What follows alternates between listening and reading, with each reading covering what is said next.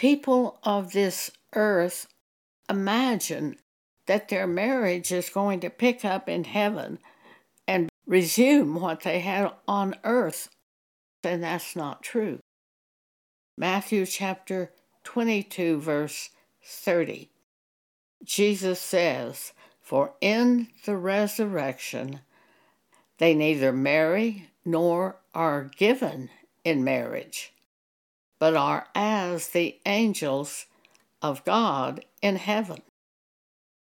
Mark 12:25 Jesus says, "For when they shall rise from the dead, they neither marry nor are given in marriage, but are as the angels which are in heaven." My cousin, her husband died, and she called me and told me about it. And she said he just patted her hand and fell asleep. And I said, Well, that's what death is. Death is a falling asleep. And she said, Well, I'm going to go put flowers on Thurman's grave this weekend. And I said, Why? Who are you trying to impress?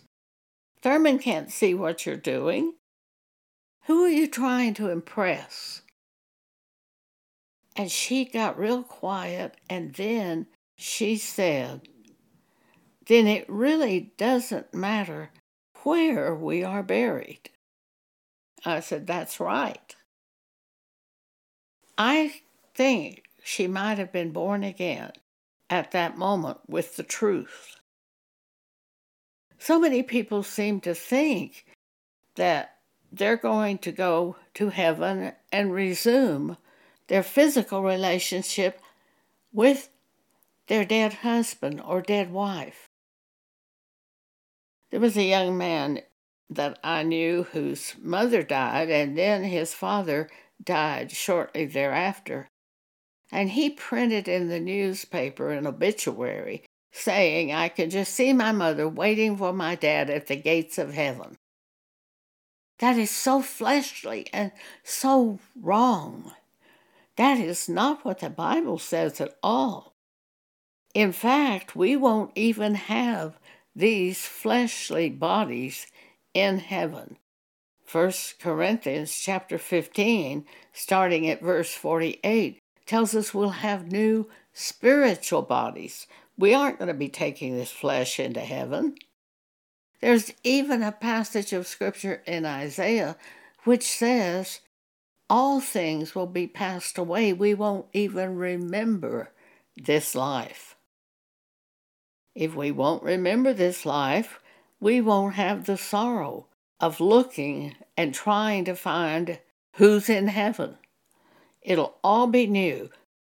God will create everything new. And we will be as the angels who are in heaven. They do not marry nor are given in marriage.